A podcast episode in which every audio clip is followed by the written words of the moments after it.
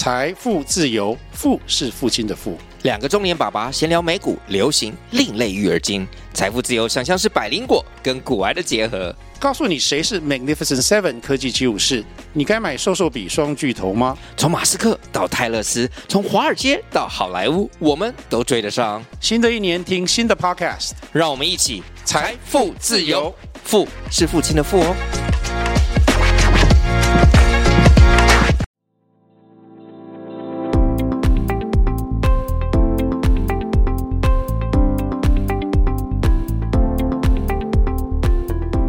What's up？欢迎回到电竞所，你的能源知识充电站。我是主持人 Anita。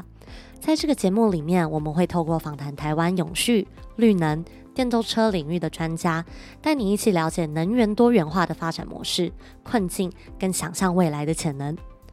快速发展的科技社会中，更快速的五 G 网络、更精准的物联网络，让手机已不再是仅提供娱乐及联系的载体，更打造了消费者多元化的智能生活。而智慧手机透过软体升级功能，让消费者得到全新良好的使用体验。而科洛达将 OTA Over the Air 技术引进车辆系统，透过极高的效率及精准的软体更新，让车厂能更敏捷地应对消费者的需求，更强化了车辆的安全性以及舒适性。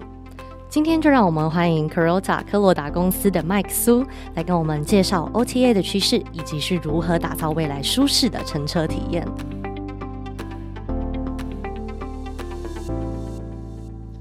各位听众，大家好，我是 Mike。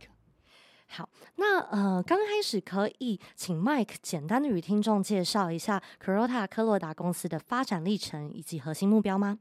好，那 Carota 我们的英文名字叫 Carota，C A R O T A，所以可以从名字看到我们专注于在做这个 Car 的 OTA。那所谓 OTA 就是所谓的远端更新的服务。那想必大家在这个手机啊，或者自己使用的一些电子产品，都有一些。呃，可以透过远端更新的方式去更新你的系统啊，增加新的功能。那这部分我们 Carota 最前身，我们原本也是在做手机相关的更新，哦，做了很多的这个 Android 的手机的更新。那慢慢的，我们从手机开始跨足到做这个智能家居，哦，很多只要能够联网的设备，其实都会有更新的需求。那在大概二零一五年的时候，那大家知道这个 Tesla 就开始比较火热的时候，那就发现，哎，其实现在车辆他们也开始。朝向这种比较 IT 化的方式去打造，所以变成这个系统呢。过去大家可能有经验，是我车子有异常、有问题，我要开回去维修厂，对，要开保养厂，然后可能就喝杯咖啡，等一个下午，那时间就会浪费掉。那远端更新这个东西，也就是说，现在的车子，尤其是慢慢电动化之后，它其实越来越不是这种纯机械的，嗯，是很多的电子元件。所以就会有很多的软体，那想必大家有装用手机有用 App 或是电脑装这些软体，一定会遇到软体有问题。那 OTA 的部分呢，就是可以透过远端的方式，让你车子不用开回保养厂。如果它是软体的问题的话，哦，它就可以远端这样子帮你做更新。所以呃，我们 Carota 就主要在专注做这个车辆哦，当然是不止车辆啦，物联网也会有，只要有更新的需求，都是我们的服务的对象。了解，相信听众对于呃我们一般在讲的商品物联网或手机的这样子的一个远端更新，相较来说是比较熟悉的。但是针对车辆，可不可以再帮我们简单的分享一下？哎，OTA 这个技术，呃，在车辆上面的运用，然后跟在其他产品上面运用有哪些相似跟不一样的地方？好，那。大家呃有开车的经验的话，那车上通常大家会先看到有个影音娱乐的主机啊，对，哦对，那那个东西我们就是叫一个叫 IVI，叫 In Vehicle Infotainment。那那个东西其实就像一只手机，上面很多应用啊，可以在上面控制空调啊、冷气、听音乐、导航等等。那其实最一开始当这个系统从过去只是收音机放 CD 放卡带，现在已经是像一个平板在车上的概念。所以它开始会有很复杂的功能需要做 update，嗯。那车厂也会希望借由这个东西带给它的呃消费者或者说车主来好有更好的使用体验。那车子它的 OTA 跟我们一般在使用手机啊或是其他产品很大的一个复杂度在于，车子它其实呃可以想象到你看不到的地方里面全部都是各式各样的电子零件哦，会有零件要控制，比如说引擎也好，电动车要控制马达，要控制刹车。那现在又有所谓的主动、被动安全的系统，那这些其实背后都有很多的电子零件在做运作哦，甚至你开这个车窗啊、开车门门锁，它背后都是一个电子零件在管理。那这时候就遇到车子会有一个比较复杂的问题，就是说我今天更新的对象就不只是单一个元件，而是整台车很多的系统都需要做更新。哦，那这个复杂度就会相对你只是单一只手机来的复杂许多，包含每一个电子零件它跑的作业系统不一样。哦，那我们手机大家可能两大宗嘛，就是 Apple 跟 Android。那车上其实除了在那个核心的我讲刚讲那个英语的主机。大部分是 Android 以外，像我们的仪表板啊，像很多这种数位仪表板，它可能走的是 QNX，走的是 Linux。那其他的一些小的电子零件走的可能是一些 Runtime 的 OS，所以它的作业系统都不一样。哦，对，然后彼此之间它呃沟通的网络也不一样。车上它可能走网络，那车子内部的通讯我们叫它呃 CAN bus，它是一个呃车辆内部连接的一个 network。那还有很多不同的沟通管道，所以要怎么去做到？一台车各个零件可以在一次的任务底下，针对不同的作业系统，针对不同的连接方式去做我们叫做所谓的整车 OTA 这件事情，嗯、那就相对一个单一的设备会复杂许多。是，哎、欸，我自己蛮好奇的，因为像是有一些车厂，例如说像是啊，Benz 啊，BMW，他们其实除了嗯、呃、车上的娱乐系统之外，它有一些就是关于说，哎、欸，我现在车体的状况是怎么样啊？啊，零件啊，轮胎啊，那这个跟 OTA 是类似的吗？还是概念上面不一样？OK，这个应该可以说是 OTA 的一个延伸啦。那像。呃，二零二三年上半年，光美国就有数十万辆的车子因为软体的问题被召回，是，然后需要做更新。那召回这件事情，其实对车厂来说是一个很大的成本支出。没错，一方面车主觉得很烦啊，每次要被交回去，车子又不能用，又浪费时间，你还要每个人给他一杯咖啡，那咖啡就算再便宜，你数数十万回来，其实也是一个很大的成本。所以这件事情其实如果能够用软体的方式去解决，那就会带给。不管是车主体验也好，或是车厂去降低成本，就会很大的帮助。那刚刚讲到很多车辆的一些状态是可以被从车上收集回来的，就像刚刚主持人举例的。那如果收集回来发现，哎、欸，这些是一些软体的异常，可以用软体的方式解决。那手法就是透过 OTA 的手段去把它更新，把它复原。啊，就可以利用这种方式去达到一个很正向的，我们讲一个很正向的循环啦。对，去收集状态，那了解状态之后，我们去做一些 debug 也好，或是车厂想要增加新功能也好，然后我们再透过 OTA 的技术把它更新回去。啊，了解了解。所以，我们科洛达我们的服务对象或我们的合作对象，其实蛮多是这些车厂的，是不是？对对对，我们主要的客户会直接针对于车厂。那我们主要的服务模式是因为。车厂它底下的很多电子零件都来自不同的供应商，是。那大家可能常听到车厂有一些什么 Continental 啊、Bosch 啊、Denso 啊这种大的电子零件的厂商。嗯、那其实每个厂商它可能各自都有自己的 OTA 的方案，但它就仅限于他自己。那对公司来说，它遇到一个困难就是，第一个我不可能今天要更新 A 系统，开了 A 系统的平台然后去做更新；今天要更新 B 系统，我要开 B 系统的平台去更新。这对他来说会是一个非常大的灾难，光版本管理要多少去操作这么多的系统，这个人是不现实的。对。那另外再就是说，诶，那我可不可以要求 A 供应商去用 B 供应商的 OTA 系统？对。那更不可能嘛，因为我两家公司都有各自的这个 business model，怎么可能用别家的？所以这时候我们科洛达就站在一个很好的位置。啊，我们就是一个 pure 的，嗯，我们讲软体的 third party 啊，对，所以就变成车厂就说，来来来，大家不要吵，那我们就找科洛达当我们的 partner。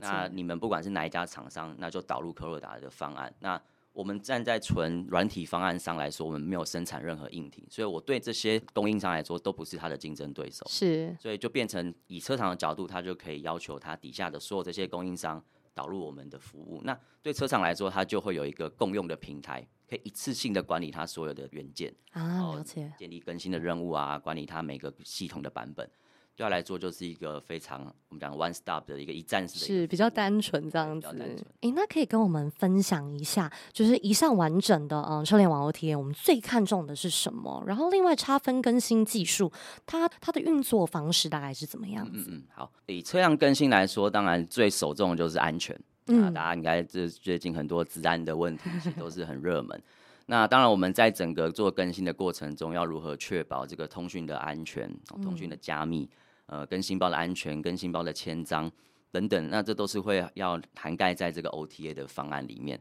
哦，去确保整个更新过程的安全性，这是第一个。那第二个其实就是刚刚提到，车上有很多的电子零件，所以它的更新其实是会相对复杂的。举例来说，好了，可能要新增一个自动驾驶的功能，嗯，或者调整一个自动驾驶的功能，它牵扯到的包含转向、刹车、加速。哦，甚至一些 sensor 的感测的演算法，嗯哼，那这些更新其实彼此不同的电子零件之间，它是会有相依性的。它的更新必须可能说，哎、欸，我今天要照顺序这样子做，我不能跳着更新，哦，不然可能两个设备之间就没办法沟通。嗯、所以这个部分在整个平台上就必须能做一个很好的，我们叫 sequence 的 control，就是一个依序性的更新的管理。嗯，这就是一个也是很主要的需求。那刚刚呃主持人提到所谓的差分，差分更新就是当我们在下载这个更新包的时候，大家应该会有些经验。如果这个更新包很大，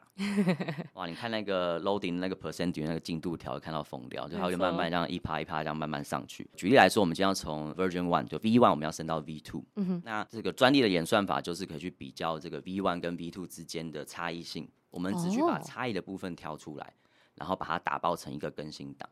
所以我就不需要下载一个完整的更新档案。了解。对，那就可以大幅的缩小。比如说，像我们在一些客户的实际的案例上，可能缩小到可能只有剩五 percent，甚至更小。嗯。所以代表你可以节省了九十五 percent 的时间，那甚至是金钱。因为呃，大家可以想象，我们车子在外面跑，所以要做更新，一定是透过比如说四 G 或五 G。对。那这个就是要付钱给这个公司嘛？那如果说我今天可以因为我的包缩小了，我整体来说我节省的流量的费用就可以大幅的缩减，嗯、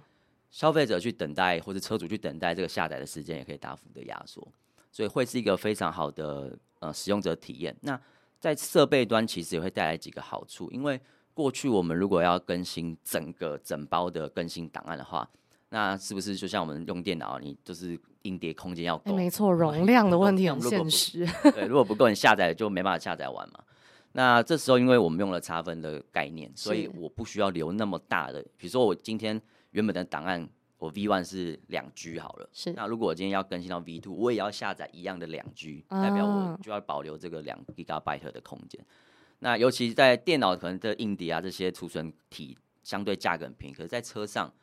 这些金额是非常斤斤计较的，嗯，而且它相对我们一般的消费使用、消费者使用的这些储存媒介会来的更贵，所以这部分其实也可以帮他们去减少一些成本的支出，它不用留那么大的空间，甚至可以把它原本的硬体储存空间就是打折啊，了解，节省到呃硬体的成本。确实，而且这个跟我们平常在做电脑更新这样的概念也蛮类似的，对。嗯、呃，那想要问一下，因为刚才有提到说，呃，我们车联网 OTA 很看重是安全啊、稳定啊这些，嗯、呃，这些更新的方向。那你认为台湾目前车联网与 OTA 开发有没有什么限制，或者是需要改善的空间？那有没有一些国家可以让我们接近？嗯，OK。那因为 OTA 这件事情，其实它是一个。需要考量到很多面向哈。刚刚举例来说，我们除了讲安全以外，其实在整个更新的情境是需要被很好考量到，因为车子毕竟在载人，所以这个更新必须确保不会影响到驾驶或是乘客的安全性。那可以举一个例子，就是在某个国家某个品牌，那 就曾经发生过，大家现在买车都会呃，车主都会有车主的 App，对，那车主 App 可以什么远端上解锁啊，远端开冷气啊，看到一些车辆的数据。嗯那就有曾经发生过，这个这个爸爸老公呢，他就在办公室在玩他的手机，哎，看到这个车主 App 告诉他说这个车子有新的更新。嗯哼，先前提讲，那个 OTA 不是我们做的，就是他看到那个车主的 App，哎，有一个更新，他就很开心，就按下去啊，就没想到这时候他的老婆正好带他小孩在街上开车，结果呢，这个更新按下去之后。这个车就没办法继续移动了，因为因为这在更新的时候，他们会希望车子在一个静止的状态下，对，然后门也门锁也锁起来，也打不开，就导致整个街上大塞车，然后这个老婆跟小孩就被锁在车里面。哇，那这更新大概维持了快一个小时，所以就造成 非常大的，好险没有出什么人身安全，对对对，就是一个很不好的使用体验。所以在整个 OTA 来说，我们还有很重要要考虑的就是我们叫一个嗯 precondition，就是一个。更新前的情境的确认，比如说我每次的更新，我必须确保车速为零，哦，然后我的这个档位要在 P 档啊。比如说我是电动车，那为了怕你不要更新到最后没电了啊，那我可能要确保我的电量要在比如说五十 percent 以上，然后很多方方面面的东西需要去考量，所以这个东西其实，在 OTA 来说，就在我们的平台上，因为 OTA 是远端嘛，所以在一个后台上面也会去设定这样的任务。那也因为这些种种的这些 OTA 需要考量的部分，就刚主持人讲，其实现在在欧盟 UNC 的 WP 二九的 R 一五六这个 regulation，它其实已经明确定义 OTA 它必须有几个规范，嗯、那它大概定了十二个 item 需要去做这样子的测试跟确认。包含了你必须能够正确的读到这个软体的版本号，因为这个也是跟安全性有些相关的。如果你没办法掌握到车上各个元件的数据或资讯的话，你可能被伪冒哦，被造假，你可能被塞了一个不对的更新包。了解，那这个都必须能够去做系统能够去做判断。那再就是刚刚讲更新包本身，我要怎么确认我是从我的 OTA 的云发下来的？是，所以必须有一些验证的方式。那再就是刚刚提到，因为我要做更新。因为以前其实，在其他的国家政府有开始在管制这件事情的原因，是因为 OTA 这个东西不是任意想做更新就更新，因为其实有时候的更新它是会影响到车辆的规格。比如说我今天买一台车，哦，它的零百加速是多少？它的刹车距离是多少？其实这个在车子出厂的时候都要送这些国家单位去做检测的。对。可是我今天一个更新之后，它的规格完全不一样。其实这已经不是当初那一台车了。嗯。所以变成政府也会要求说，你要去做这样子的 OTA 之前，你必须拿到政府的认可。是。所以你必须把你要更新的内容方法让检测单位知道，才能够进行。那这个其实是在其他国家已经开始施行的，不过台湾目前还没有去定义出这样子的法规。那不过因为像欧盟也好，那呃，甚至现在像中国他们的 GB 这个法规也参考了欧盟的那个标准，那其实里面就也包含了几个项目。第一个，更新的时候门不能上锁，这个就被明确定义在一个法规条件里面。是。对，然后再来就是说，我今天的更新很多的时候，我可能会想要默默的在背后把一些问题更新掉，不想让使用者知道。哦，这个不只是在车辆啊，就是各个产业其实都会有类似的。那也会有去定义说，你有些资讯你一定要揭露给消费者知道，或者车主知道，或者使用者知道。所以你在做更新的时候，你必须跳出一个。啊、呃，像我们在更新的时候，手机啊，或是不是会通有个通知提醒你？对。然后你可以看到说，哦，这次的更新是要升级到哪一版？那有什么功能的新增？有什么 bug 的修复？那这个时候就是必须有这样子的 notification，让呃车主或是使用者知道，啊、哦，让他来决定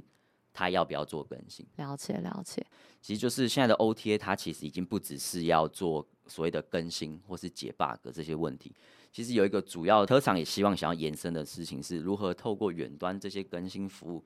可以去多赚取一些利润哦。因为我去帮你 debug，我其实没有什么赚钱的来源嘛，就是解决问题而已。对对，那所谓 OTA 要怎么透过 OTA 赚钱呢？车厂他想的方法就是说很，很呃，举例 Tesla 好了，其实他把硬体都先卖给你，应该讲你买的车虽然等级不同。但其实你们的硬体是一样的。举例来说，你买了不同的里程数、电动电池的里程数的车款，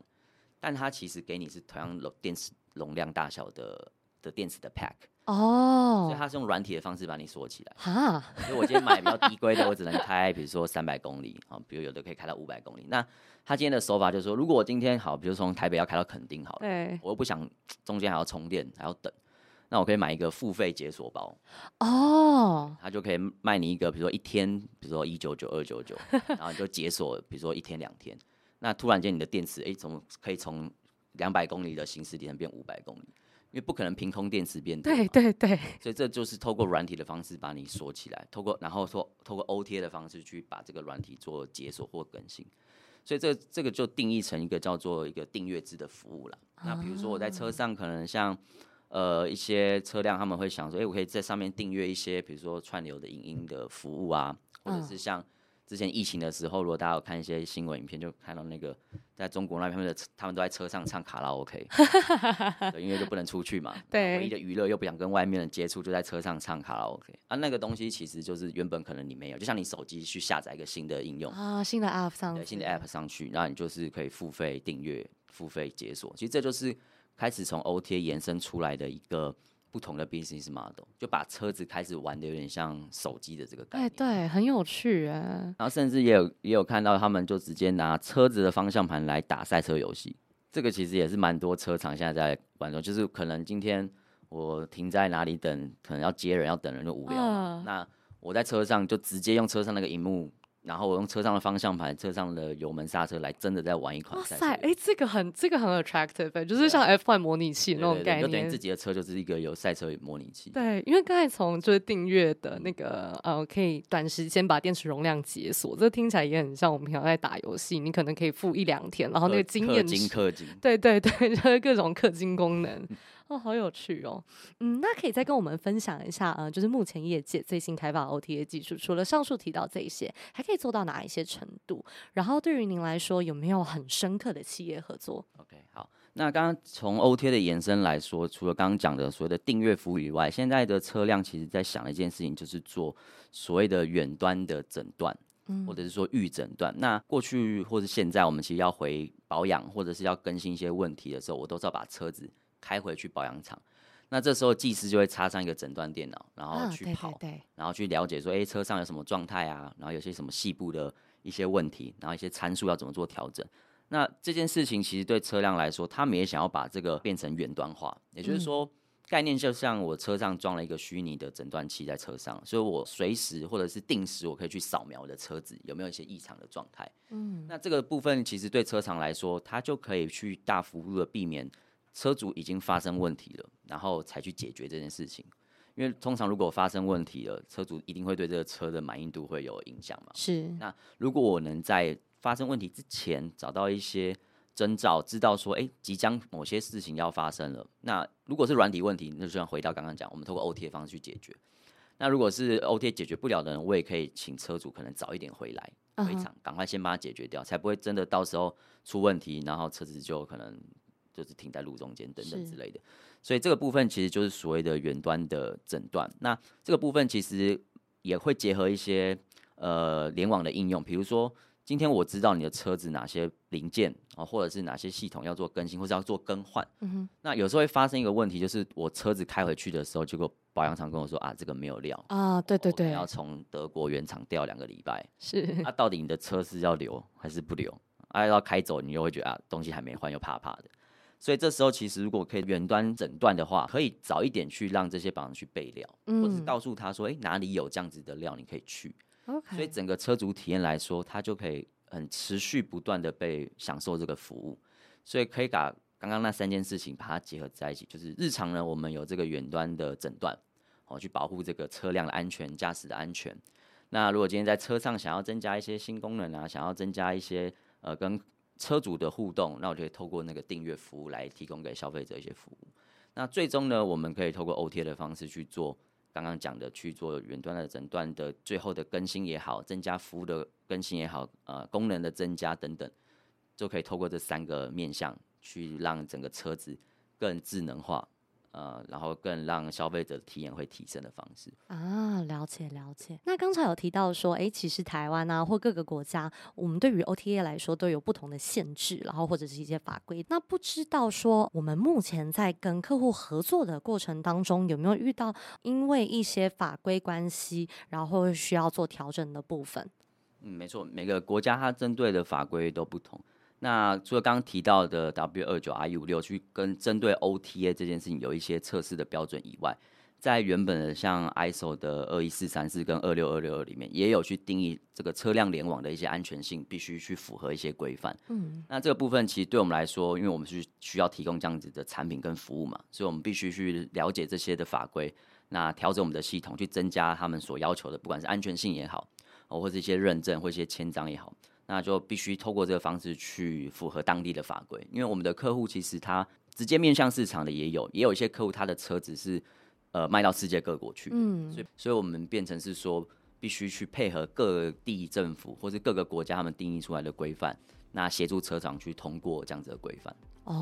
哦，这听起来就是呃，客制的程度也蛮高的啊。对对对对，所以车厂的部分其实克制化程度都会蛮高的，再加上呃他们用的供应商啊。他们的车子的结构，整个组电子结构的组成其实都不一样，所以一个车厂案子的确需要花比较多的时间跟人力去协助他们完成整个专案。哦，了解了解。那我们再次感谢 Mike 今天过来跟我们介绍了关于 OTA 技术，然后还有嗯 Carota 我们公司里面在做的服务跟核心目标。那欢迎大家在 Spotify、Apple Podcast 上给我们五星评论，或是留言给我们，告诉我们你们的想法。我是主持人 Anita，欢迎下个月持续收听 What's Up 电竞所。